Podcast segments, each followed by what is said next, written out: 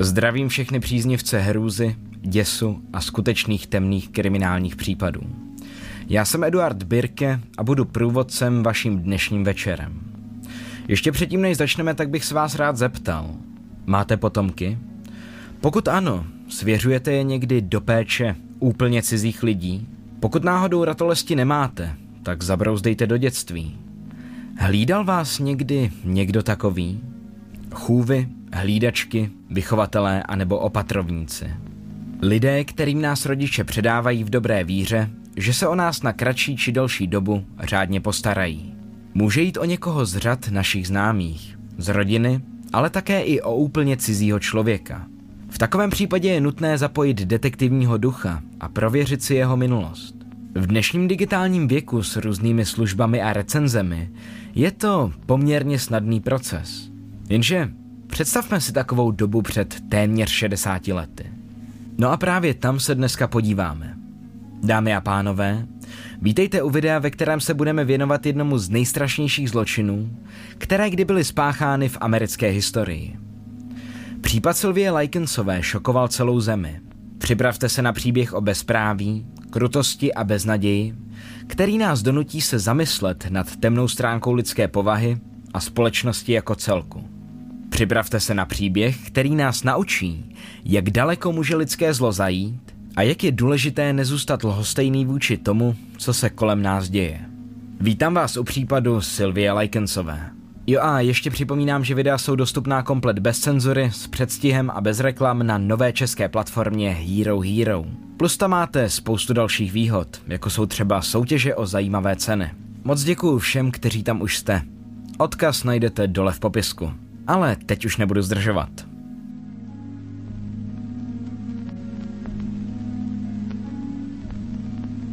Sylvie Marie Likensová, přezdívaná Kůký, přišla na svět 3. ledna 1949.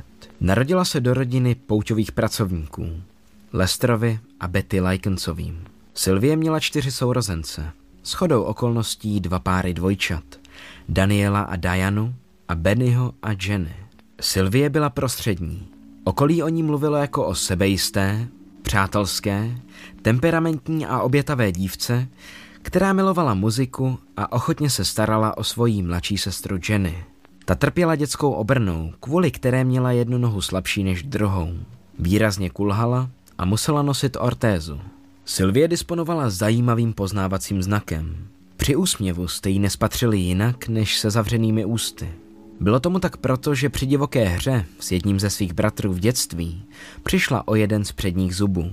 Manželství rodičů odborná literatura popisuje jako nestabilní. Ne, že by se rodiče chovali násilně, jako tomu bývá v případech, o kterých běžně hovoříme. To ne. Nicméně kvůli jejich práci v putovním zábavním parku, kde prodávali od cukrovinek po limonádu a pivo, se rodina často stěhovala napříč různými kouty státu Indiana a v některých článcích se uvádí, že cestovali skrze celé spojené státy. V důsledku toho rodina neměla stabilní domov, což mohlo vyvolávat častější hádky a napětí. Stejně tak děti často měnili školu, nechodili do jednotného kolektivu a střídali kamarády. Z toho nám vyplývá, že i sourozenci Likensovi kvůli povaze povolání rodičů pochopitelně cestovali s nimi. Synové Daniel a Benny vypomáhali s prodejem ve stánku. Své sestry však od tohoto druhu práce odrazovali, pravděpodobně kvůli fyzické náročnosti. Tahání těžkých pivních sudů a bas s limonádami není činnost pro mladé dívky. Dospívající Sylvie si proto přivydělávala, jak to jen bylo možné. Příležitostně hlídala děti, po případě vykonávala domácí práce pro obyvatele města, kde zrovna kotvily. Prala, žehlila, nakupovala a vyřizovala vše, co bylo třeba. Část výdělku pravidla odevzdávala matce na pomoc domácností. V červnu 1965 žili Likensovi v hlavním a největším městě státu Indiana, v Indianapolis. Odhaduju, že jejich rodinná situace nemohla být zrovna nejlepší jelikož se Silvina matka uchýlila k porušení sedmého biblického přikázání ke krádeži v obchodě. Příčinu jí spatřil místní hlídač, který okamžitě skontaktoval policii. Ta se společně s lokálními soudy rozhodla matku dětí na nějaký čas zadržet. Jenže otec Lester se v Indianapolis zdržovat nemohl. Pouť už se dávno posunula dále. a on musel s ní. Záviselo na tom celé jeho živobytí. Chlapce plánoval vzít sebou. Přece jen na čepování piva a tvrdou dřinu byli zvyklí. Co se týče dcer, tak nejstarší Diana už s nimi nežila.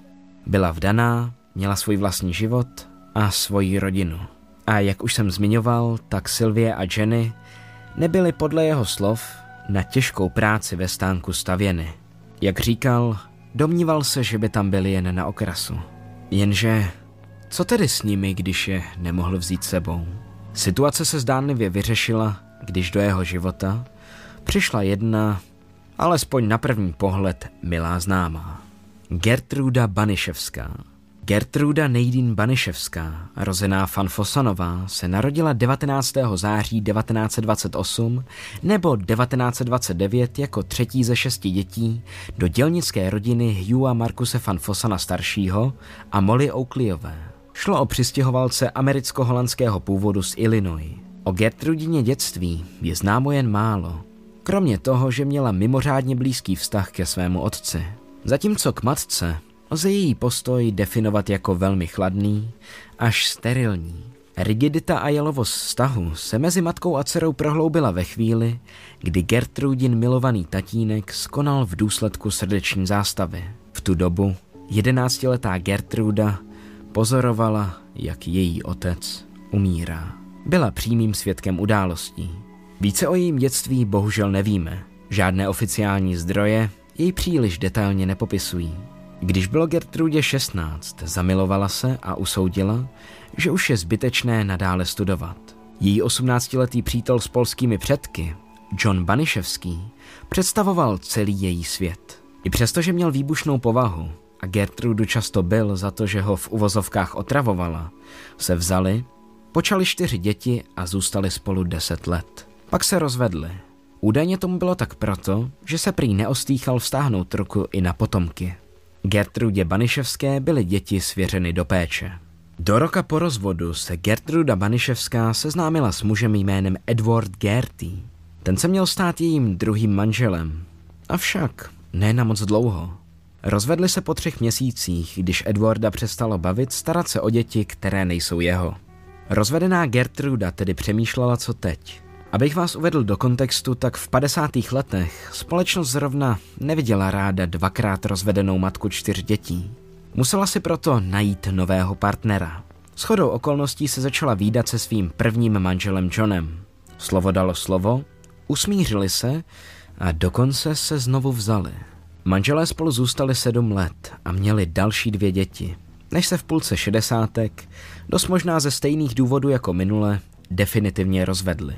V té době si Gertruda Baniševská, které bylo něco málo přes 30 let, začala nový románek a nastěhovala se k 23-letému, někde se uvádí, že k 20-letému Denisi Lee Wrightovi, který ji měl zneužívat a velmi surově být, podobně jako její první partner. Ona však z toxického vztahu nedokázala utéct a dokonce věřila, že způsobem, jak jej spravit, bude narození dalšího dítěte, Denise juniora. Ten byl i posledním potomkem Baniševské. Celkem měla tedy sedm dětí. Šestkrát potratila. Krátce po narození Denise juniora se jeho otec zbalil a na dobro zmizel. Gertruda zůstala bez zázemí a bez jakýchkoliv finančních prostředků. Nyní byla nucena živit sebe a svých sedm ratolestí.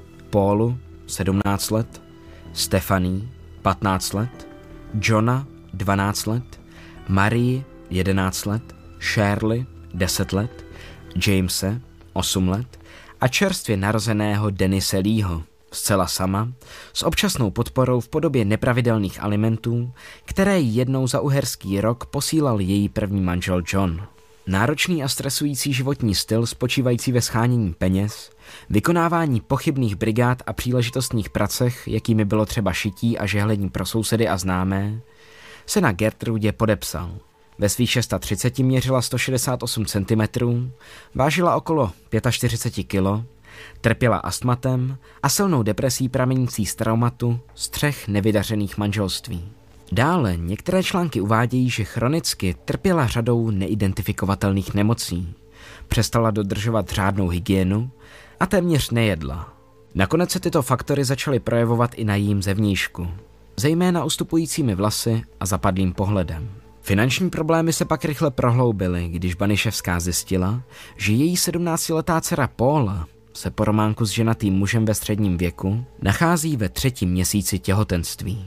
V té době se Gertruda Baniševská začala na veřejnosti prezentovat jako paní Rajtová.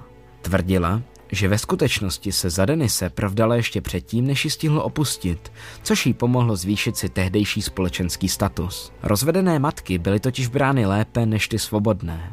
Okolí začalo považovat za serióznější a důvěryhodnější.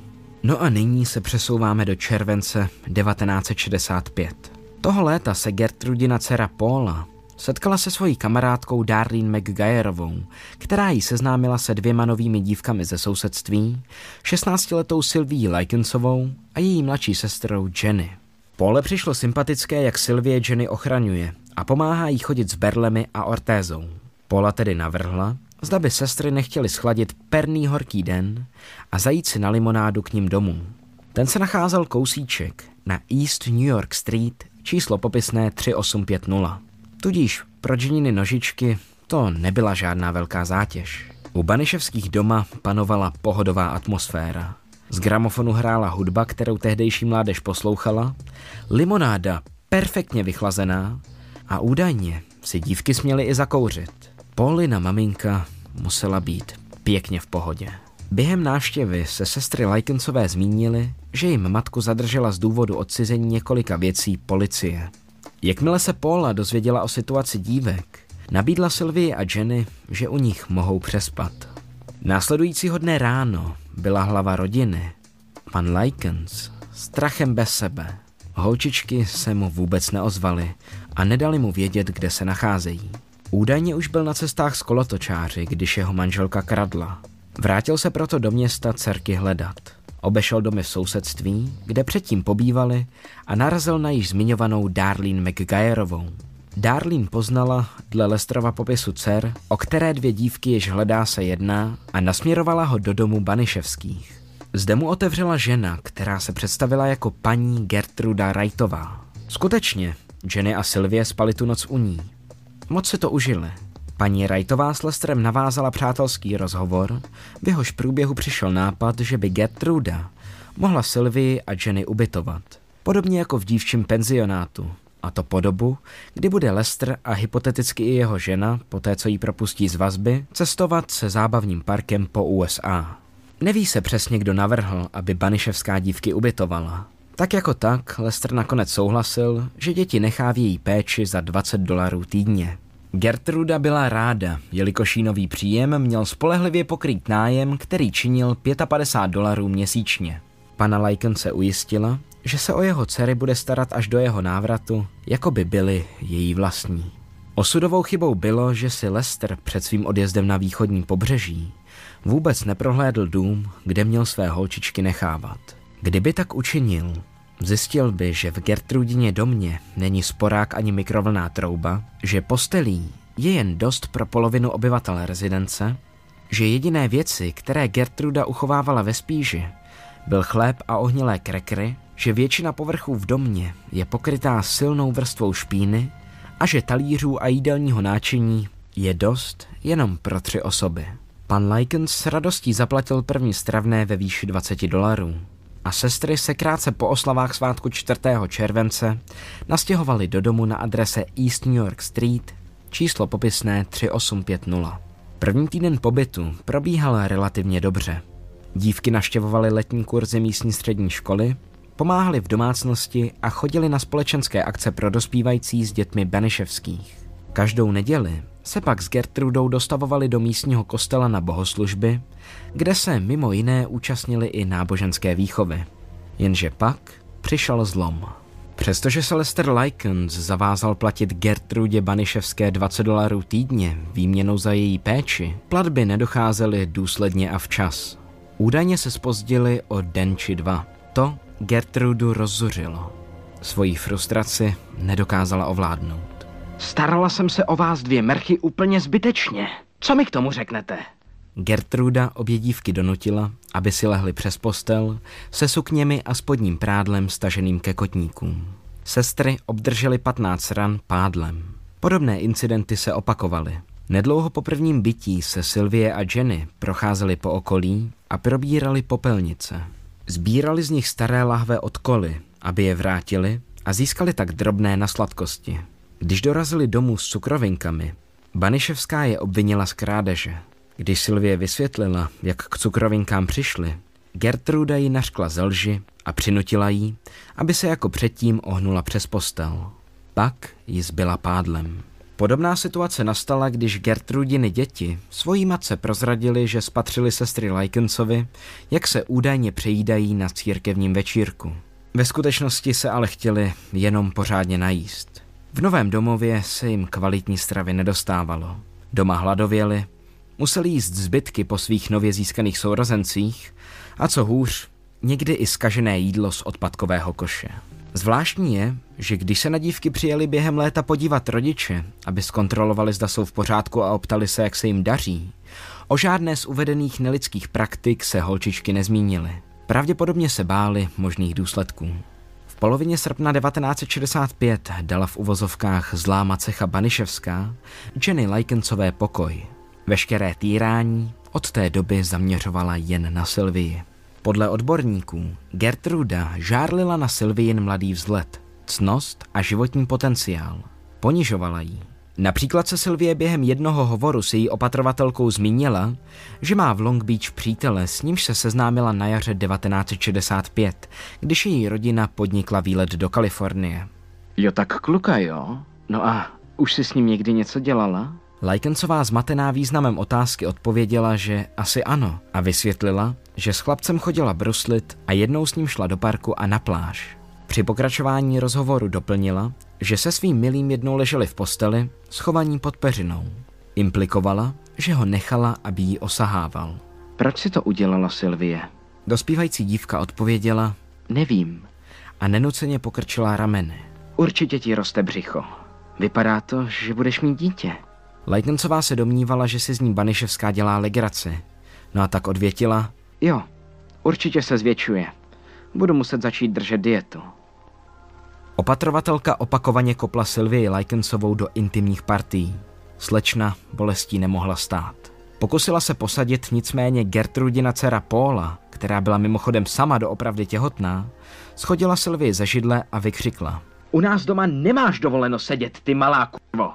Z přepisu rozhovoru je patrné, že se incident udál přímo před očima Gertrudiných potomků. Ti, jakmile viděli, že jejich rodička, jejich vychovatelka a prakticky i životní vzor páchá násilí na bezbrané chráněnce, si zlé chování normalizovali. Teda jenom někteří.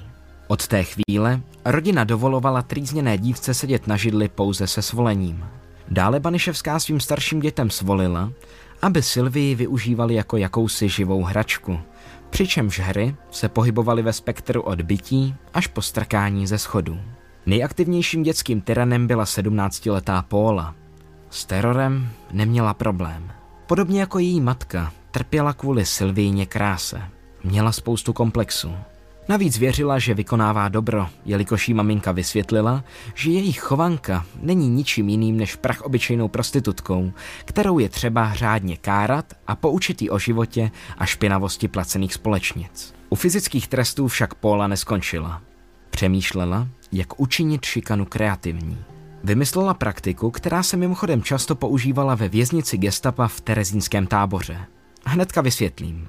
Vzpomněla si na to, jak se Sylvie na církevním večírku v uvozovkách přejídala. Hm, co pak jí dáváme tak málo najíst? Pomyslela se. No a v tu chvíli jí to trklo. Možná jo. Možná bychom jí měli připravit něco dobrého a vydatného. A tak se stalo. Uvařili jí hot dog. Pěkně kořeněný, s kečupem a pikantní hořticí. Nic zlověsného v něm nehledejte. Teda kromě toho, že tam všech těch kondimentů bylo nezdravě hodně. Jenže, samozřejmě, tušíte správně, že úmyslem Baniševských nebylo dívce dopřát. To ne. Víte, jak zareaguje trávicí ústrojí, kterému se několik týdnů dostávalo jen pár krajíců chleba, krekrů a drobných zbytků? Jak zareaguje na velké množství silně ochuceného těžkého jídla? Přesně tak. Nepřijme ho. Tělo si na takové pokrmy odvykne. Sylvie se pozvracela. Gertruda se rozlobila. Pod nátlakem Póly Gertrudy a chlapce ze sousedství Randyho Lepra, který o týrání v té době dost možná věděl, donutili Sylvii vyvrhnutý pokrm znovu skonzumovat. To byla poslední kapka. Sylvie Lajkencová toho už měla tak akorát dost. Přemýšlela, jak se mučitelům pomstít. Cestu spatřila v síle mluveného slova. Na střední škole Arzenál, kterou společně se svojí sestrou a Baniševskými od podzimu naštěvovala, rozšířila pomluvy o tom, že si Paula a její sestra Stefaní přivydělávají jako placené společnice. Klepy velmi rychle kolovaly po celé škole. Skoro všichni jim věřili. Nebylo důležité, co je pravda, ale to, co zajímavě zní. Sylvie se alespoň na chvíli dočkala satisfakce. Těch, kteří doma jen ubližovali, se spolužáci ve škole stranili a posmívali se jim. Povídačky se dostaly až k příteli Pauliny sestry Stefaní, 15-letému koji Habardovi. Naštvalo ho, že někdo hází špínu na jeho holku. Když se dozvěděl, odkud vítr vane, vyrazil do domu Baniševských a Sylvii dal za vyučenou. Přiletěla jedna facka, praštil jí hlavou o zeď a následně dívku schodil na podlahu. Sylvie se Habardovi slzách přiznala, že se skutečně jedná jen o vymyšlené pomluvy a slíbila, že už tak víckrát neučiní. Půd se přihlížela Gertruda, které se líbila chlapcova surovost a tak mu navrhla, že kdyby chtěl, může kdykoliv s přáteli na Sylvii nacvičovat judo. Samozřejmě ale urážka nadsti má v amerických vzdělávacích institucích napříč pubescenty velkou váhu. Nějaké trénování bojových sportů na živém terči vzniklé škody na pověsti dívek nenapraví. Paula a Stefany přemýšleli, jak vystoupat v třídním žebříčku výš a Sylvii naučit, kde je její místo. Děvčata nebyla moc kreativní. Pomluvy zaháněly jinými, ostřejšími pomluvami. Paula a Stefany zvolili jinou taktiku než předtím Sylvie. Nešířili nepravdy po celé škole, ale zaměřili se spíše na jednotlivce, konkrétně na Sylviny nejbližší. Zastavili se za Sylvinou nejlepší kamarádkou Anou a vymysleli si, že její drahá přítelkyně Sylvie roznáší po okolí, že ani na matka spí s chlapama na potkání a že se domnívá, že na tom její dcera nebude o moc lépe. Anna se neobtěžovala s ověřováním pravosti výroku. Sklamaná a možná i psychicky zlomená zdánlivou zradou ze strany své blízké, se vydala za Sylví a pohádala se s ní. U peprných argumentů a nadávek se ale neskončilo. Konflikt vyústil v ostrý souboj. Polu a Stefaní potěšilo, že jejich taktika zabrala a uchýlili se k rozvrácení ještě několika dalších Sylvíných přátelství. Měli v úmyslu zařídit Sylvín společenský pád. Tak tvrdý, že už si v životě nenajde žádné kamarády. No a teď, moji milí domácí detektivové, bych vám rád sdělil, že tyrankám z rodiny Baniševských stačilo, že se jim podařilo Sylvii totálně zlomit a pomstit se jí za to, že o nich šířila lži a že ji nakonec nechali na pokoji. Bohužel, jak Gertruda, Paula a nebo Stefaní nedokázali odpouštět. Stejně tak si neuměli připustit, že se Sylvie školními pomluvami jen bránila. A verze vůči bezbrané Sylvii rostla. S ní i četnost a síla domácích trestů za prakticky nulové prohřešky. Mučitelky od chvíle, kdy bylo jejich jméno mezi spolužáky poskvrněno, neměly žádné zábrany. Například při další domácí potyčce se Sylví jí Paula udeřila do obličeje takovou silou, že si zlomila zápěstí. Když od lékaře dostala sádru, brala ji jako nástroj, kterým Sylvii byla silněji. Údery zaměřovala zejména na oblast očí a zubů, aby znehodnotila dívčinu krásu. Její matka Gertruda se pak snažila nutit Sylvínu mladší sestru Jenny, aby se na mlácení podílela. Jenny však byla neoblomná a odmítala. Tím si taktéž vysloužila trest. No tak, perte se. Pobízela Gertruda. A nebo bych možná měla lepší nápad. Co kdyby se musela, Silvinko, bránit mě? Baniševská vytáhla nůž. Ale já se neumím prát. Ostrým předmětem jí způsobila šrám na noze. Do rány jí měla vetřít sůl. Paní Baniševská se utrhla ze řetězu. Došlo jí, že o týrání Sylvie neví jen její děti, ale také někteří jejich přátelé či partneři. Dovolila proto některým dalším teenagerům ze sousedství za pět centů na osobu Sylvie naštěvovat, slovně i fyzicky napadat a obecně dělat si s ní, co kdo chtěl. Osobně bych tuto fázi přirovnal k případu Junko Furuty. O něm si povíme v jedné z dalších epizod. po případě v našem novém podcastu Abeceda strachu, který vedu se svým kolegou Adamem Miklicou. První epizodu, A jako Apokalypsa, můžete vidět už teď na jeho kanále a epizoda druhá, B jako Brutalita, vyjde tady na Eduardu Birkem. A to, pokud se nepletu, tak 30. března. S předstihem a bez cenzury ale můžete sledovat už teď na platformě Hero Hero, což vlastně osobně doporučuji, protože se tam díky uvolněným podmínkám můžeme více rozpovídat a můžu vám ukázat autentické fotky z místa činu. Takže herohero.co lomeno Eduard Birke. Ale zpět k případu. Podobně jako u Junko Furuty se mládež ze sousedství nezdráhala Sylvii mlátit, řezat, pálit její kůži cigaretami a dokonce ji někteří náštěvníci pomyslného domu hrůzy vážně poranili v oblasti genitálí. Jednoho večera byla Lajkencová pro pobavení Gertrudy a jejich dospívajících kompliců donucena svléknout se v obývacím pokoji do naha a uspokojovat se lahví koly, zatímco se ostatní dívali. Gertruda mezi všemi v místnosti prohlašovala, že tento akt ponížení má Sylvii dokázat, jaká je holka. Pokrytecky pak Gertruda vykládala o zlu předmanželského styku a záhy opakovaně kopla Lajkencovou do genitálií. Zajímavé je, že v tuhle chvíli to nevydržela Gertrudina dcera Stefaní. Ano, jedna z těch, před kterou se Sylvie bránila pomluvami. Udělala to, že se napadené Lajkencové zastala. Skočila před svou matku a zakřičela. Mami, Sylvie ti nic neprovedla. Nech jí na pokoji. Gertruda nereagovala a pokračovala v běsnění pálením Sylvijných konečků prstů sirkami. Mimochodem Gertruda se snažila často uměle vytvářet konflikty, aby své děti poštvávala proti Sylvii. Například jim napovídala, že je Sylvie pomlouvá. Pokud by vás zajímalo, jak je možné, že nikdo z těch cizích mladíků, kteří se na mučení podíleli, nezakročil, tak za to může takzvaná kolektivní vina. Jednoduše řečeno, nikdo nic nenahlásil proto, že by práskal i sám na sebe. Navíc Gertruda ve svém domě všem nezletilým dovolovala pít, kouřit, po případě užívat i něco tvrdšího, pokud jste chtěli. Tudíž to všem tak nějak vyhovovalo a nechtěli o svoji nelegální zašivárnu přijít. No a možná se ptáte, proč o týrání nikdy nikomu neřekli samotné sestry Lajkancové. Však je Gertruda doma nevěznila. Chodili do školy a sem tam za nimi jezdili rodiče, aby se optali, jak se v novém domově mají. Důvodů je hned několik. Sestry nic ve škole autoritám neohlásili jednoduše proto, že se báli, že by nahlášením celou situaci jen a jen zhoršili. Navíc byly ve městě nové a kdyby prozradili pravdu o míře zneužívání a trýznění, kterého se na Sylvii dopouštěla Gertruda, matka samoživitelka sedmi dětí a vzorná křesťanka, která pomáhala svým sousedům, tak by jim pravděpodobně nikdo nevěřil. Jenny Lykensové bylo taktéž vyhrožováno, že pokud promluví, bude s ní nakládáno stejně jako se její sestrou. Nicméně je nutné podotknout, že Jenny byla velmi statečná a často se Gertrudě vzepřela, čímž si vysloužila výprask, zesměšnění, po případě objednanou šikanu ze strany dívek ze sousedství. Sestry nakonec přišly o možnost říct o své situaci kantorům ve chvíli, kdy Gertruda zakázala Sylvii chodit do školy poté, co se přiznala, že ukradla jinému studentovi tělocvičný úbor, protože Gertruda ji odmítla koupit tepláky na tělocvik, ale obecně i jakékoliv oblečení. Sylvie byla za krádež zbičována koženým páskem.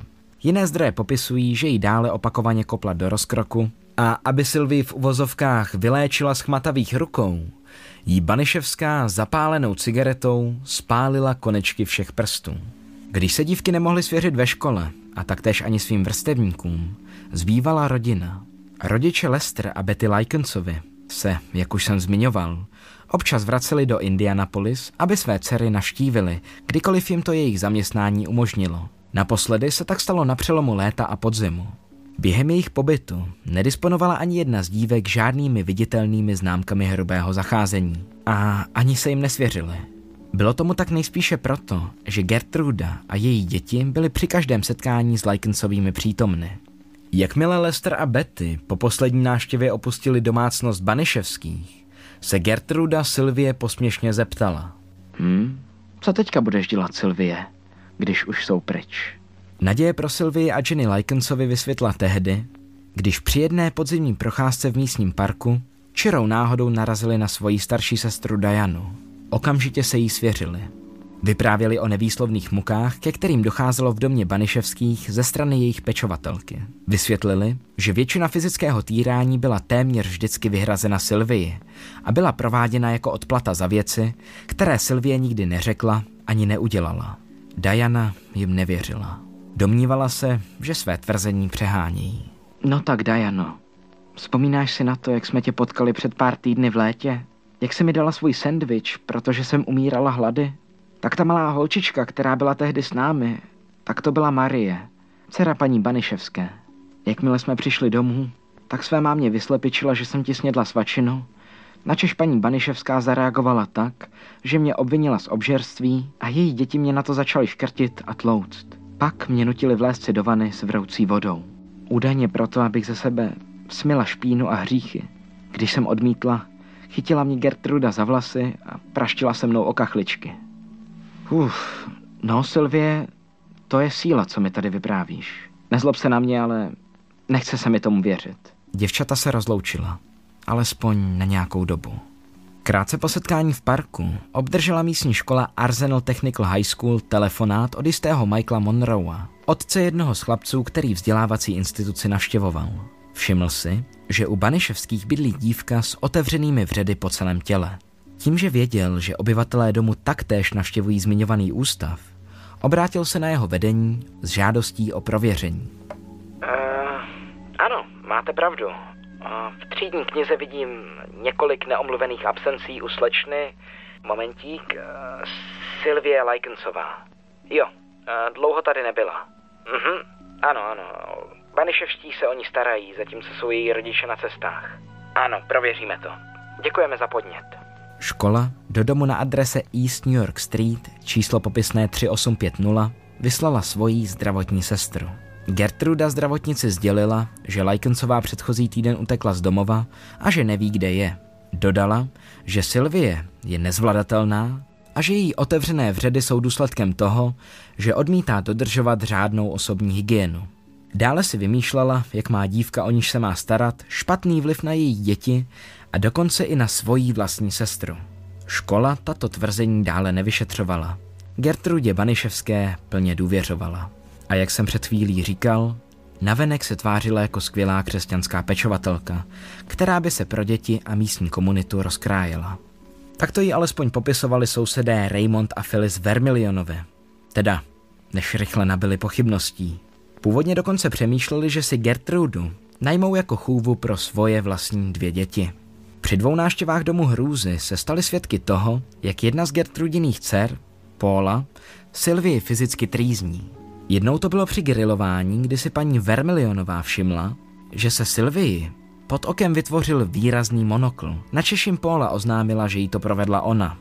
V zápětí, když ji Sylvie poprosila o sklenici vody, tak její v uvozovkách nová sestra, Paula, vychrstla horkou tekutinu do obličeje. Druhý incident se stal, když se šla Phyllis Vermilionová do domu Baniševských něco vypůjčit. Během několika minut, které tam strávila, si všimla, že Sylvie bloudí jako omámená. Má nateklé rty a monokl. Když se zeptala, jak se to stalo, tak si Paula pro demonstraci sundala pásek a začala s ním Sylvie před Phyllis mlátit. Vermilionovi nikdy neohlásili zjevné týrání děvčat Lajkensových na policii. Důvod? Neznámý. Pravděpodobně čekali, že to udělá někdo za ně. Možná si neuvědomovali vážnost situace, a nebo si ji uvědomovat nechtěli. Třeba se báli zakročit, aby něco nezhoršili.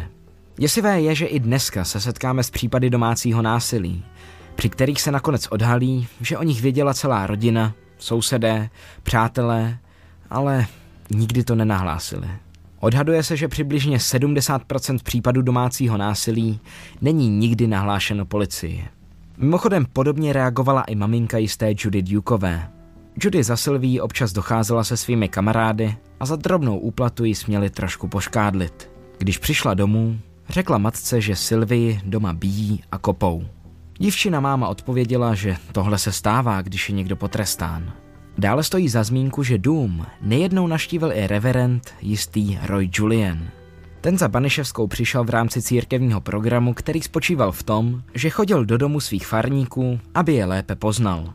Zatímco s Baniševskou popíjeli kávu, si stěžovala, že jí Sylvie silně zatěžuje a tvrdila, že dívka je prostitutka, která občasňuje ženaté muže a že nedávno otěhotněla. Tohle to samozřejmě byla lež. Jediný, kdo byl v domě hruzy těhotný, byla Paula, Gertrudina dcera. Baneševská ale trvala na tom, že její dcera je pana a že se Sylvie snaží své vlastní prohřešky přenést na čistou Pólu. Fascinující. Baneševská a reverend se před odchodem farníka modlili za Sylviino spasení. Když se farář po několika týdnech znovu vrátil, tak se Paula během modliteb svěřila, že cítí v srdci nenávist vůči Sylvii. Dajaně, Sylvině sestře, Mezitím v hlavě utkvěl rozhovor, který nedávno vedla se svojí sestrou při procházce v parku. Co když Sylvie nepřeháněla a skutečně se jí i Jenny něco přihodilo? Kolem 1. října 1965 Diana zapojila detektivního ducha a pátrala po lokalitě rezidence Baniševských. Bohužel se předtím zapomněla zeptat na přesnou adresu. Nakonec však dům hrůzy úspěšně našla. Zazvonila ve snaze navázat pravidelný kontakt se svými mladšími sestrami. Neotevřel jí nikdo jiný než paní domácí Gertruda. No a vy jste kdo? Co tady chcete? Jmenuji se Diana. Jsem starší sestrou Sylvie a Jenny. Mohla bych prosím vidět své sestry? No ale tady nemůžeš být. Vaši rodiče mi výslovně nakázali, že sem nesmíš, ať nemáš na holky špatný vliv. Dělej, mazej pryč. Zabouchla dveře. Diana se vzdát nechtěla. Poznala, že je něco špatně. Když se jí ale nepodařilo dostat do domu Baniševských, zvolila alternativní postup, jak se se sestrami potenciálně střetnout. Pravidelně chodívala do parku, kde na děvčata v minulosti náhodou narazila. Přibližně o dva týdny později Dianin plán vyšel a náhodou potkala Jenny. Některé zdroje uvádějí, že se tak stalo ve zmiňovaném parku, jiné zase, že to bylo poblíž domova Baniševských, v jehož okolí se Diana pohybovala a vyčkávala. Jenny, tak tady tě mám. Prosím tě, co je se Silvou? Jak se má? Nemůžu ti to říct. Dostala bych se do problémů. Jenny Dianu chránila před hrůzným zjištěním. Znepokojená Diana kontaktovala sociální službu. Když do domu dorazila sociální pracovnice, Baniševská ji informovala, že Sylvie vyhodila z domu, protože byla fyzicky nečistá a živila se prostitucí. Baniševské se pak podařilo chvilku hovořit o samotě se Sylvinou sestrou Jenny. Dala jí najevo, že pokud sociální pracovníci řekne pravdu, neskončí dobře. Jenny pak pracovnici řekla, že Sylvie skutečně utekla. Zaměstnankyně sociální služby se vrátila do své kanceláře, kde vyplnila zprávu, v níž uvedla, že do domu Baniševských už není třeba volat. Ve skutečnosti Sylvie neutekla. Nacházela se jen pár metrů pod místem, kde zaměstnankyně sociálky stála. V důsledku stále častějšího a brutálnějšího mučení a týrání, kterému byla Sylvie vystavena, se pomalu stávala inkontinentní. Byl jí odepřen přístup na toaletu a ona byla nucena se pomočovat. Gertruda za trest za každé pomočení hodila Lajkensovou do sklepa, kde ji za pomocí svých ratolestí, neoblečenou, vázala k zábradlí schodů vedoucích do podzemí. Sotva se nohama dotýkala země. Prý proto, že není dostatečně čistotná na to žít s lidmi. Zřídka kdy dostávala najíst a často jí byly odpírány tekutiny. K dispozici byl jenom jeden z pola naplněný hrnek vody, po případě polévka, jejíž misku Gertrudiny děti škodolibě oddalovali, kdykoliv se pro ní snažila natáhnout. No a nebo ji Sylvii vytrhávali ze zesláblých rukou. Gertruda později Sylvii oznámila, že jí dovolí vrátit se nahoru do obytné části domu, za předpokladu, že se naučí ovládat svůj močový měchýř. Chvíli se jí žádná nehoda nepřihodila. Problémem bylo, že se Sylvie nepomočovala, ne z důvodu, že by jí ústrojí už fungovalo správně, ale proto, že v těle neměla dostatek tekutin. Tu noc, kdy ji přestěhovali nahoru, požádala Jenny, aby jí před usnutím propašovala sklenici vody. Druhý den ráno Gertruda zjistila, že je madrace její chráněnky opět mokrá. Za trest si Sylvie musela v přítomnosti dětí Baniševských strčit do pochvy prázdnou lahev od koly. Krátce na to Gertruda zakřičela na Lajkencovou, aby za ní přišla do kuchyně. Přikázala jí, aby se svlékla do naha a pak Sylvie oznámila následující. Ocejchovala si mé dcery špinavostí a teď ocejchuju já tebe. Baniševská začala do Sylvie na břicha vyřezávat rozhavenou šicí jehlou slova Jsem prostitutka a jsem na to hrdá. Gertruda se najednou zarazila a zjistila, že není schopna se chování dokončit. Pověřila tedy jednoho chlapce ze sousedství, který do jejich domu pravidelně chodil, 14-letého Rickyho Hobse, aby se jich dopsal on. Ona mezi tím vzala Sylvinu sestru Jenny do obchodu s potravinami. Hobbs byl úspěšnější. Jakmile bylo hotovo, Hobbs a desetiletá Gertrudina dcera Shirley odvedli Lajkencovou do sklepa, kde se každý z nich pokusili pomocí žhavého želízka tučně vypálit písmeno S pod její levé ňadro. Místo toho ale vytvořili tvar, připomínající spíše číslici 3. Bylo tomu tak proto, že ani jeden z nich v tu chvíli přesně nevěděl, na kterou stranu má Esko bříška. Mimochodem, zmiňovaný Ricky Hobbs byl popisován jako vynikající student ze středostavovské rodiny bez předchozích problémů se zákonem. Dále se o něm spisy zmiňují, že u něj byla zaznamenána náhlá změna osobnosti. Spekuluje se mimochodem, že jej Gertruda svedla, aby si ho omotala kolem prstu a on se mohl stát jejím poskokem. Ale zpět k případu. Když se Gertruda vrátila domů z nákupu a uviděla Sylvien stav, rozzářily se jí oči. Posmívala se Sylvii, že se kvůli slovům vyrytým do břicha nebude moci nikdy vdát. Sylvie hrozivý teror nedokázala už nadále snášet. Toho večera zašla za svojí sestrou, aby si naposledy upřímně promluvili. Jenny, vím, že to tak nechceš. Vím, že nechceš, abych skonala, ale dopadne to tak. Poznám to. Rozhovor pravděpodobně zaslechla mučitelka Gertruda Baniševská. Té stanulo na mysl, že se skutečně blíží konec. Pokud Sylvie podlehne zranění, tak co bude dělat? Takhle daleko to nepromýšlela. Následujícího rána Baniševská Lajkencovou probudila a přinutila jí napsat dopis, u kterého přesně diktovala, co v něm bude napsáno. Dopis měl rodiče Lajkencové přesvědčit, že utekla se skupinou neznámých místních chlapců a poté, co od ní dostali, co chtěli a pomilovali se s ní, ji mučili a zmrzačili. Po dopsání dopisu Baniševští Sylvii opět přivázali k zábradlí schodiště a nabídli jí k jídlu sušenky. Odmítla je se slovy Dejte to psovi, já to nechci. Už nedokážu jíst.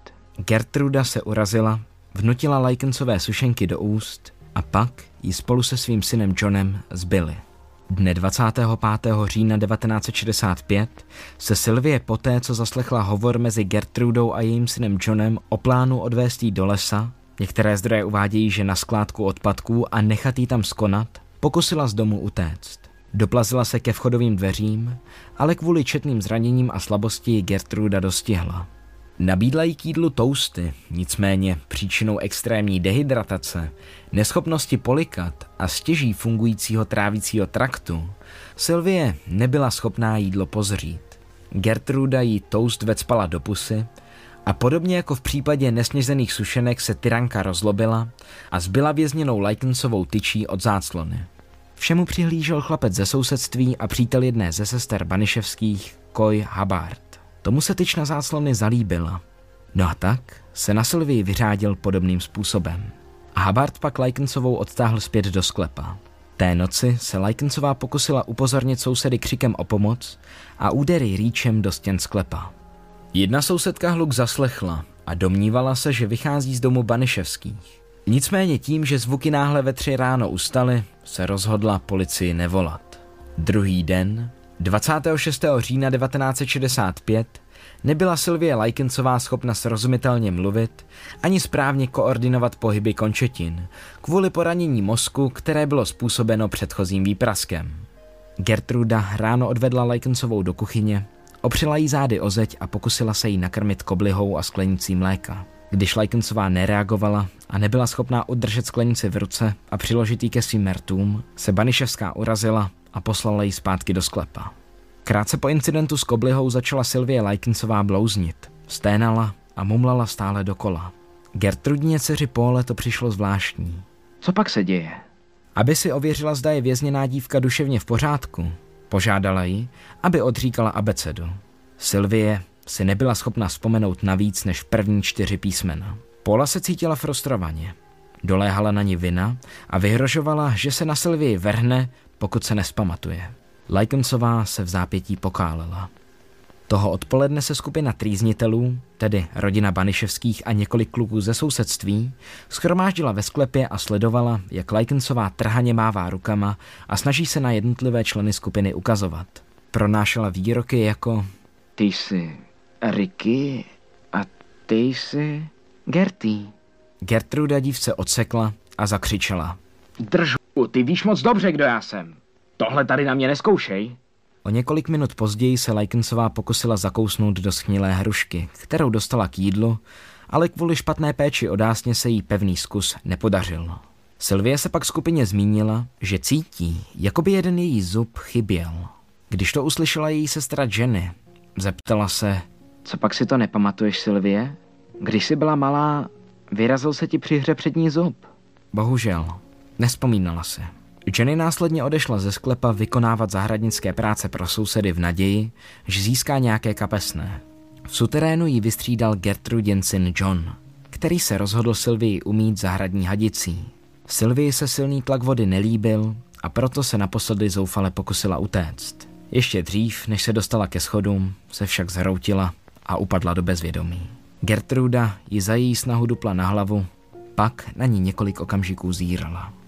Další zprávy máme z půl šesté odpoledne, kdy se do rezidence Baniševských vrátil chlapec ze sousedství a tyran Ricky Hobbs, který v naději, že si bude moci se Silví trošku pohrát, našel ve sklepě plačící Stefaní Baniševskou, která držela Silvino vyhublé a zraněními pokryté tělo, poté co jí matka nařídila, aby jí na místo bratra umyla. V Rikym se ozval poslední záchvěv svědomí a pomohl Stefaní Silvii umít tentokrát v příjemně teplé koupeli. Pak je společně oblékli do nového a čistého oblečení. Opatrně Lajkensovou uložili na madraci v jedné z ložnic. V tu chvíli Sylvie stěží odříkávala svá poslední slova a přála si, aby tam s ní byl její otec.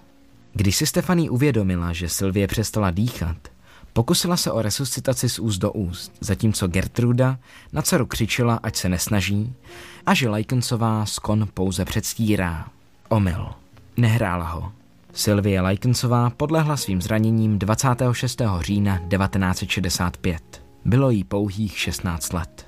Mimochodem, je možné, že se zmiňovaná koupel a Sylvie na poslední slova odehrála trošku jinak. A to z důvodu, že každý z autorů ji popisuje po svém. Gertruda Baniševská přiběhla k Sylviinu bezvládnému tělu, bouchala do něj knihou ve snaze jej probudit a křičela. Ty falešná lhářko, vstávej! Když to nezabralo, spanikařila a pověřila Rickyho Hobse, aby z nedalekého telefonního automatu zavolal policii. Strážníci dorazili do domu přibližně v půl sedmé večer. Gertruda dovedla policisty k Sylvii Lajkensové a předala jim dopis, který ji předtím přinutila napsat. Tvrdila také, že se pokusila nebohou slečnu zachránit, ale nešlo to. Vyprávěla úřadům příběh o partě chlapců, kteří ji drželi kdesi v zajetí, že se Sylvii podařilo utéct a že se toho dne vrátila domů. Nahá se zmiňovaným dopisem v ruce. Gertrudina dcera Paula Baniševská držela v ruce Bibli a před policisty prohlásila, že se Sylvin odchod z biblického hlediska měl stát, a to z důvodu, že moc hřešila. Následně se obrátila k Sylvíně mladší sestře Jenny a dodala, Jestli chceš s námi žít, tak se k tobě budeme chovat jako k vlastní sestře. Neboj. pak přišly na řadu otázky policie. A, ah, Jenny, ty jsi Sylvijna sestra, viď? Můžeš nám prozradit, co se tady stalo? Zeptal se strážník. Jenny Lajkensová pod Gertrudiným vlivem odříkala nacvičenou verzi událostí. Ve chvíli, kdy se ale nikdo nekoukal, se k policistovi nahnula a pošeptala mu. Dostaňte mě odsud a já vám všechno řeknu. V tu chvíli měla údajně Baniševská zaslechnout, pochopila, že spadla klec a začala vyšilovat. Ne, ne, ne, ne, ne, ne, ne, ne, ne, ne, ne, ne, ne, ne, ne, ne, ne, ne, to ne. Poté, co Jenny poskytla policistům formální výpověď na stanici, zatkli Gertrudu a její děti, Paulu, Stefaní a Johna pro podezření z vraždy. Jen několik hodin po Sylvíně skonu. Téhož nebyli začeni i dva další chlapci ze sousedství, Coy Hubbard a Ricky Hobbs, kteří byli obviněni ze stejných trestných činů. Gertruda zpočátku jakýkoliv podíl na smrti Lajkensové popírala, ale hned druhý den, 27. října, se v něco zlomilo a uvedla, že o činech věděla, ale že to byly její děti, kdo Sylvii fyzicky a citově týral. To Paula jí nejvíce ublížila. A pak ještě ten spratek ze sousedství. Koj Habard, ten jí hodně byl. Dále se přiznala, že asi třikrát donutila Sylvii spát ve sklepě, když se pomočila. Když jeden z policistů prohlásil, že Sylvie byla pravděpodobně inkontinentní kvůli psychickému stresu a zranění ledvin, se Baniševská stáhla a ve své výpovědi mlžila. Vyšetřovatelé se přesunuli k Póle. Ta podle spisu neprojevila jedinou známku lítosti. Podepsala prohlášení, v němž přiznala, že Sylvie Lajkinsovou opakovaně byla páskem své matky a že na ní vykonávala i další mučivé činy. Její bratr John se přiznal, že většinou na Lajkensové užíval zejména své pěsti, nicméně jí prý nejednou pálil sirkami a dodal, že jeho matka Sylvie údajně pálila cigaretami, čímž dal najevo, že Gertruda nebude tak nevinná, jak o sobě tvrdí. V závěru své výpovědi John prozradil, že kromě koje Habarda a Rickyho Hobse se na trýznění podíleli i další jejich kamarádi. Dne 29. října bylo zatčeno dalších pět dětí ze sousedství. Michael Monroe, Randy Lepper, Darlene McGuireová, Judy Dukeová a Anna Siskoová. Všech pět bylo obviněno z ublížení na zdraví. Každé z nich však bylo propuštěno do péče svých rodičů pod podmínkou, že se dostaví jako svědci k nadcházejícímu soudnímu procesu. Následovala pitva. Ta odhalila, že Sylvie Lajkensová utrpěla více než 150 jednotlivých zranění po celém těle. Rány se lišily umístěním, povahou, závažností a stupněm hojení. Její zranění zahrnovaly popáleniny, těžké pohmožděniny a rozsáhlé poškození svalů a nervů. Pitva také zjistila, že vaginální dutina dívky byla nateklá. Všechny dívčiny nechty byly polámané a většina její kůže na obličeji, prsou, krku a pravém koleni se jí odlupovala. V době jejího odchodu ze světa byla silně podvyživena. Koroner dr. Arthur Kebel uvedl jako oficiální příčinu smrti Lajkencové subdurální hematom způsobený údery do pravého spánku. Jako spolupůsobící faktory byly uvedeny těžká podvýživa, poškození podkožních tkání a šok. Sylvin pohřeb se konal 29. října 1965 odpoledne v pohřebním ústavu Russell and Hitch. Zúčastnilo se ho více než 100 truchlících. Její otevřenou rakev zdobila Sylvie na fotografie pořízená před červencem 1965. Byla pohřbena na hřbitově Oak Hill ve městě Lebanon ve státě Indiana. Na jejím náhrobním kameni stálo naše milovaná dcera. Den po pohřbu vydala velká porota okresu Merion obvinění z vraždy prvního stupně proti Gertrudě Baniševské, její dceři Paule a synu Johnovi. Z vraždy prvního stupně byli obviněni také jejich přátelé ze sousedství, chlapci Ricky Hobbs a Coy Hubbard. Jelikož se anglosaské soudnictví liší od toho našeho, dovolte mi, abych vám představil některé pojmy, respektive vám je vysvětlil. První stupeň značí vraždu, která je záměrná a promyšlená. Druhý zase vraždu, která není záměrná nebo předem naplánovaná. Pak tady máme úmyslné zabití a to někdy označujeme jako čin v žáru vášně. Jedná se o vraždu, která je spáchaná záměrně, avšak bez předchozího úmyslu zabít. No a neúmyslné zabití vychází z nezáměrného, ale trestuhodně nedbalého chování. Typickým příkladem neumyslného zabití je úmrtí způsobené řízením pod vlivem alkoholu. No a právě předtím jmenovaní lidé měli Sylvie Lajkensové s promyšleným zlým úmyslem opakovaně ubližovat a působit jí zranění vedoucí k jejímu skonu. Další Gertrudina dcera, Stefaní Baniševská, která se na činech taktéž lehce podílela, nicméně v několika situacích projevila lítost, se obžalobě vyhla. Její advokáti úspěšně argumentovali tím, že stát nemá dostatek důkazů, které by podpořily obvinění z vraždy. Stefaní souhlasila s tím, že bude svědčit proti své rodině.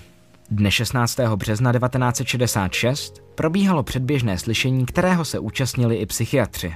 Shledali, že všichni aktéři jsou duševně způsobilí k soudnímu řízení a že si svých činů byli plně vědomi. Této informace se chytli žalobci a uvedli, že hodlají pro všech pět obžalovaných žádat trest smrti. O dva dny později začal plnohodnotný proces. Zde byl hlavním tématem právě trest smrti. Několik porodců uvedlo, že nepřipadá v úvahu uvalit na takto mladé lidi trest smrti. Jiným to nevadilo, no a další se domnívali, že jediným viníkem je Gertruda, která své děti silně ovlivňovala a oni tak jednali pod nátlakem. Nicméně je nutné podotknout, že šlo zatím o předběžný názor. Nejprve do soudní síně museli předvolat svědky. Prvním svědkem, který vypovídal ve prospěch obžaloby, byl zástupce koronera Charles Ellis. Dne 29. dubna 1966 vypověděl o silných bolestech, které musela Lajkensová podstoupit. Poznal to na základě pitvy. Sdělil soudu, že měla nechty zlomené dozadu, že většinu těla pokrývaly četné hluboké rány a vpichy a že její rty byly v podstatě rozdrásané. Prý kvůli tomu, že si je vlivem silného stresu kousala až víkala. Dále hovořil o otoku uvnitř a v okolí jejich reprodukčních orgánů, ale zdůraznil, že tělo Lajkencové nevykazovalo žádné známky přímého pohlavního zneužívání. Dalším svědkem byla Sylvina sestra, Jenny Lajkencová. Ta vystoupila před soudem a vypovídala proti všem obžalovaným. Podala plačtivou výpověď, v níž vysvětlila, že každý z nich její sestru opakovaně a rozsáhle fyzicky i citově zneužíval. Dodala, že Lajkensová nikdy neudělala nic, čím by útoky vyprovokovala a že byla obvinována z věcí, které nikdy neudělala. Porotě se Jenny svěřila, že byla zpočátku týrána také, ale v mnohem menší míře a že všechno začalo přibližně dva týdny po nastěhování do domu Baniševských. Rozplakala se, když vzpomínala na to, jaký sestra řekla. Jenny, vím, že nechceš, abych skonala, ale dopadne to tak. Poznám to. Výpověď Jenny Lajkensové potvrdil další předvolaný. Tentokrát chlapec ze sousedství Randy Lepr. Ten k nelidským praktikám doplnil příhodu s překořeněným hotdogem. Dále uvedl, že Sylvie jednou viděl dokonce plakat, ale že kvůli intenzivní dehydrataci neprolila žádné slzy. Poměrně rázně se rozpovídal o tom, že byl přítomen tomu, jak jedna z Gertrudiných dcer, Stefaní Baniševská, Lajkensovou pořádně udeřila a dále, že jí matka nařídila, aby Sylvie slékla šaty, zatímco on se na to díval. Zdůraznil však, že šlo o Gertrudin rozkaz. Pak svědek Randy Lepr odkryl všechny karty. Veškerá lítost, kterou byste v jeho projevu slyšeli, byla jen zdánlivá. Lepr se viditelně rozesmál, když vyprávěl, že i on nakonec Lajkensovou tloukl. Sám si ani nepamatoval, kolikrát to bylo. Prý možná desetkrát nebo čtyřicetkrát. V dalších dnech jednání 10. května 1966 soud představil nečekaného svědka, baptistického faráře Roje Juliana. Ten ani nezapíral, že o zneužívání dospívající dívky v domácnosti Baniševských věděl. Informaci však neoznámil úřadům, protože uvěřil Gertrudiným povídačkám. A to konkrétně, že Sylvie spí s muži za peníze a že kruté zacházení představuje boží trest. Téhož dne vypovídala také 13-letá Judy Duková, dívka ze sousedství, která se sem tam na trýznění podílela. Popisovala, že byla minimálně jednou svědkem toho, jak Sylvie musela snášet masírování soli do jejich otevřených ran na nohou. Svědků už moc nezbývalo. Soud tedy předvolal hlavní obžalovanou, Gertrudu Baniševskou. I v soudný den odmítala jakýkoliv podíl na dlouhodobém týrání či smrti Sylvie Lajkensové. Dokonce stáhla i svou předešlou výpověď a z ničeho nic si stála za verzí, že všechny zločiny mají na triku její děti a jejich kamarádi a že se události odehrávaly bez jejího vědomí. Prý ani nebývala doma, jelikož se v té době zabývala svým špatným zdravotním stavem a depresemi. Ano, připustila, že Sylvie jednou naplácala, to jo, nicméně její křesťanská výchova a silná morálka nedovolila fyzický trest opakovat. Nebohé chráněnce se prý i omluvila. Gertrudině pohledu na příběh nikdo nevěřil. Proto bylo nezbytné představit i zbylé aktéry případu. Do jednací síně vstoupil chlapec ze sousedství Ricky Hobbs a popsal, jak si Gertruda 23. října 1965 zavolala Lajkensovou do kuchyně a pronesla památnou větu. Ocejchovala si mé dcery svou špinavostí, teď ocejchuju já tebe. Hobbs sdělil, že přihlížel vyřezávání nadávek do břicha Sylvie Lajkensové s tím, že ji Baniševská poprosila, zda by nápis nedokončil za ní. On té ježibábě vyhověl, ale podotknul, že se snažil dělat rány mnohem mělčí, než jaké je vyřezávala Gertruda.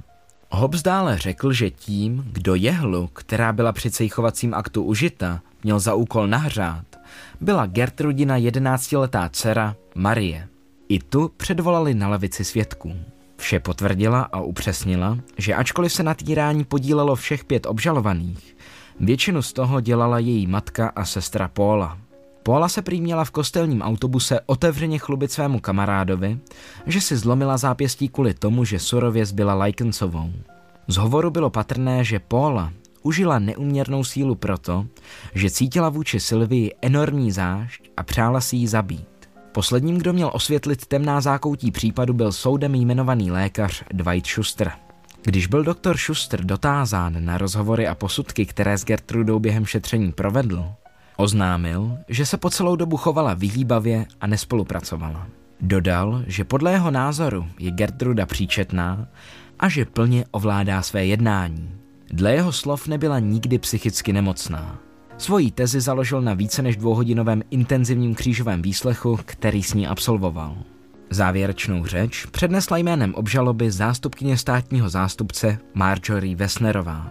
Ta ve svém proslovu zdůraznila, že Sylvie v žádném okamžiku nikoho z obžalovaných neprovokovala a dále, že jí nebyla poskytnuta řádná lékařská péče v případě zranění.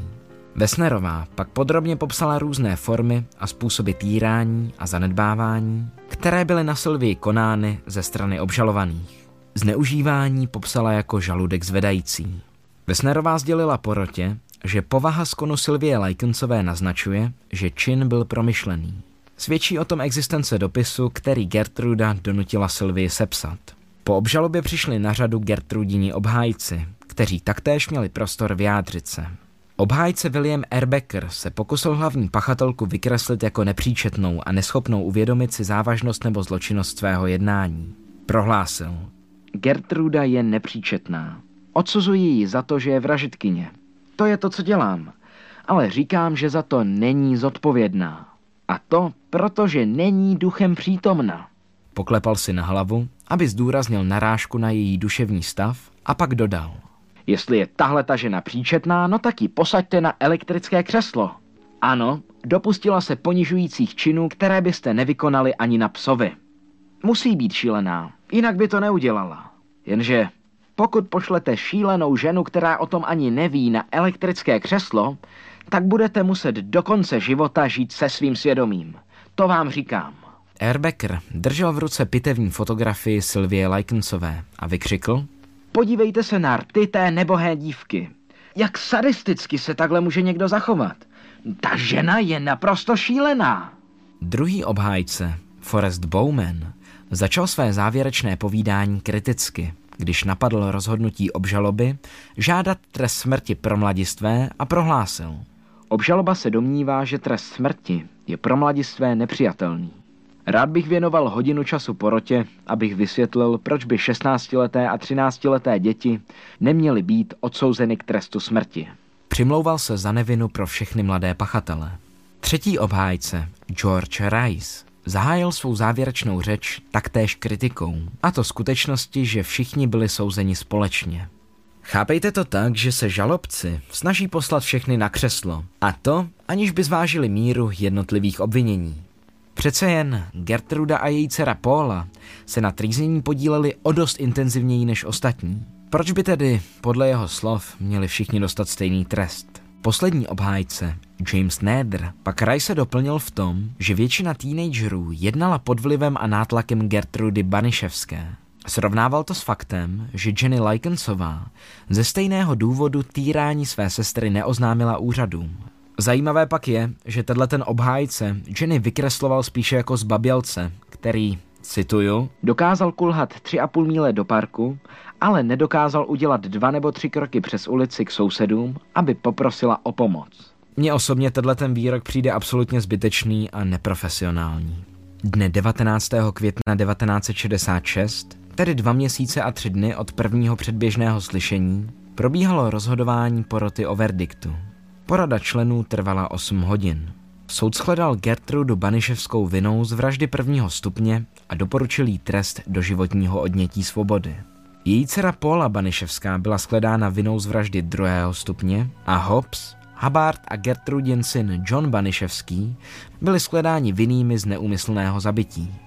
Po vyslechnutí rozsudku se Gertruda a její děti rozplakali a snažili se navzájem utěšit, zatímco Hobbs a Hubbard zůstali neteční. Ani to s nimi nehlo. Dne 25.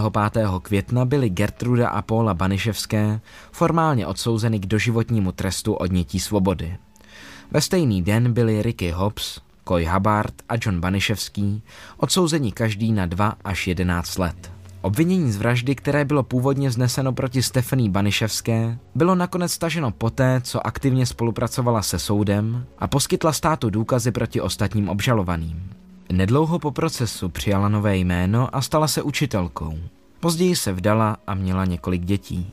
V září 1970 nejvyšší soud státu Indiana zrušil rozsudky nad Gertrudou a Paulou Baniševskými. A to na základě toho, že se jejich obhájci dožadovali opětovného přeskoumání případu a chtěli, aby jejich činy byly projednávány jednotlivě. Dvojce byla znovu souzena v roce 1971. Tentokrát se Paula Baniševská rozhodla raději dobrovolně přiznat vinu za zabití, než aby čelila novému procesu. Byla odsouzena k trestu odnětí svobody v rozmezí od 2 do 21 let. Přestože se dvakrát pokusila z vězení uprchnout, byla v prosinci 1972 propuštěna. I Paula přijala novou identitu. 14 let pracovala jako pomocnice školního poradce. V roce 2012 byla propuštěna, když zaměstnavatel zjistil, kdo je doopravdy zač. Gertruda Baniševská byla stejně jako předtím odsouzena za vraždu prvního stupně, tudíž si vysloužila do životí. Během svého pobytu v ženském nápravném zařízení získala pověst vzorné vězenkyně. Pracovala v šicí dílně a svým mladším spoluvězenkyním poskytovala mateřskou péči, které se jim za mřížemi nedostávalo.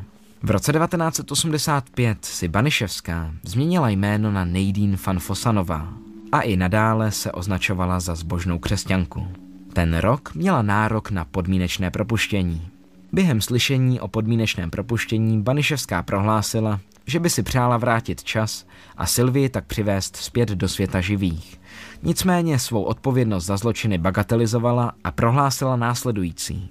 Nejsem si jistá, jakou roli jsem měla na smrti slečny Lajkencové. Možná je to tím, že jsem tou dobou jela na drogách. Nikdy jsem ji vlastně pořádně neznala. Ale uznávám, beru na sebe plnou odpovědnost za to, co se Sylvii stalo. Gertruda Baniševská byla 4. prosince 1985 podmínečně propuštěna z vězení. Po propuštění se přestěhovala do Ajovy a nikdy nepřijala plnou odpovědnost za dlouhodobé trápení a skon Sylvie Lajkencové. Vinu za své činy sváděla především na léky, které jí byly předepsány na léčbu astmatu. Zemřela na rakovinu plic 16. června 1990 ve věku 61 let. Chlapci Ricky Hobbs, Koj Hubbard a John Baniševský si v nápravném zařízení v Indianě odseděli necelé dva roky. 27. února 1968 byli taktéž podmínečně propuštěni. Hobbs zemřel 2. ledna 1972 ve věku 21 let na rakovinu plic. Karma je zdarma. Z dostupných zdrojů víme, že Koj Hubbard zůstal po propuštění v místě svého bydliště a činem se nijak netajil. Dokonce si ani nepokusil změnit jméno. Průběhu svého života byl pak opakovaně vězněn za různé kriminální delikty a v roce 1977 byl obviněn z vraždy dvou mladých mužů. Nakonec byl obou obvinění zprostěn a žil si vesele dál, dokud ho ve věku 650 let neskolil infarkt. Gertrudin syn John si po propuštění změnil příjmení.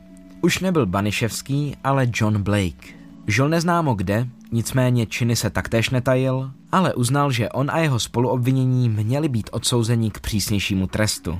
Zemřel ve věku 52 let na cukrovku. Co se týče těch, kteří za Sylví do domu hrůzy chodili a mučili ji jen občas nebo jednou, jmenovitě jde o Anu Siskovou, Judy Dukeovou, Michaela Monroea, Darlene McGuireovou a Randyho Lepra, tak v jejich případě došlo k odvolání jejich obvinění a trestáni nikdy nebyli. Uvedení lidé by měli podle dostupných informací až na Siskovou a Lepra žít dodnes. Ale kdo ví, jak to s nimi je. Pokud bychom měli mluvit o tom, jak dopadla na sestra Jenny, tak ta se později provdala za muže jménem Leonard Wade. Manželé měli dvě děti, nicméně nedokážu vám přesně říct, jestli byl jejich sňatek harmonický. Co už vám ale můžu říct je to, že Jenny byla událostmi silně traumatizována a po zbytek života jí lékaři předepisovali silné léky proti úzkosti. Zemřela na infarkt 23. června 2004 ve věku 54 let. Na odlehčení vám můžu říct, že jakmile Jenny Lajkencová spatřila v novinách nekrolog Gertrudy Baniševské, vystříhla si ho a poslala ho své matce poštou s doprovodným vzkazem. Dobrá zpráva. Ta zatracená stará čarodějnice Gertruda míří pod kytičky. Haha, mám z toho fakt radost. No a nyní nás čeká klasicky pár zajímavostí. Dům na East New York Street s číslem popisným 3850, v němž byla Lykensová mučena a zavražděna, stál po jejím skonu mnoho let prázdný a postupně chátral. Dlouho se nevědělo, co s ním, a chvíli se dokonce přemýšlelo, že ji přestaví na útulek pro sociálně znevýhodněné ženy, nicméně nikdy se nepodařilo získat finanční prostředky na realizaci projektu. Dům byl v roce 2003 zbourán a nyní na jeho místě stojí parkoviště. O případu dále vznikly dva filmy. Tím prvním je americký zločin z roku 2007 režiséra Tommyho O'Havera. Snímek případ poměrně věrně zachycuje. Do role Sylvie Likensové byl obsazen Elliot Page, teda když byl ještě žena. No a o roli Gertrudy Baniševské se postarala Catherine Keenerová. Paradoxní je, že v tom samém roce vyšel na motivy případu ještě další film, a to Dívka odvedle.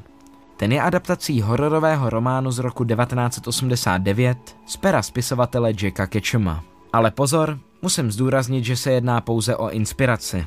Takže tady čekejte určitou příměs umělecké licence. Jinak oba filmy jsem viděl a moc vám je doporučuju. Možná se právě cítíte smutní, zděšení, anebo jednoduše znechucení chováním Baniševských.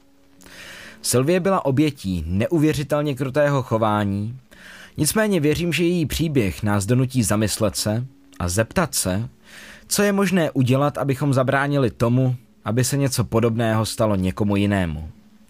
Přece jen nenahlášených případů domácího násilí, které často bývají podobného charakteru, je na světě více než 70%. Zkusme tedy být společně empatičtí a pokusme se kolem sebe koukat, zda náhodou někdo v našem okolí nepotřebuje pomoc. Pamatujte, že máme schopnost změnit životy druhých k lepšímu. Po případě jej někomu můžeme zachránit. V popisku se nachází několik užitečných odkazů na neziskové organizace poskytující pomoc obětem domácího násilí. No a já vám děkuji, že jste se podívali na tohle poněkud delší videjko. Pokud se vám líbilo, tak budu rád, když mě podpoříte lajkem, odběrem anebo sdílením, ať trošku nakrmíme algoritmus. Jo a připomínám, že dole v popisku je i odkaz na mé Hero Hero, kde si mě můžete za necelou stovku měsíčně předplatit výměnou za spoustu zajímavého bonusového obsahu. Budu se tam na vás těšit a díky všem, kteří tam přijdete a nebo tam už jste. Jenom díky vám můžu dělat tuhle práci. Uvidíme se co nevidět u dalšího případu. A nebo u nového podcastu, který vedu společně s mým kolegou Adamem Miklicou. Nese název Abeceda strachu. Podívejte se na ní. Ale teď už dobrou noc.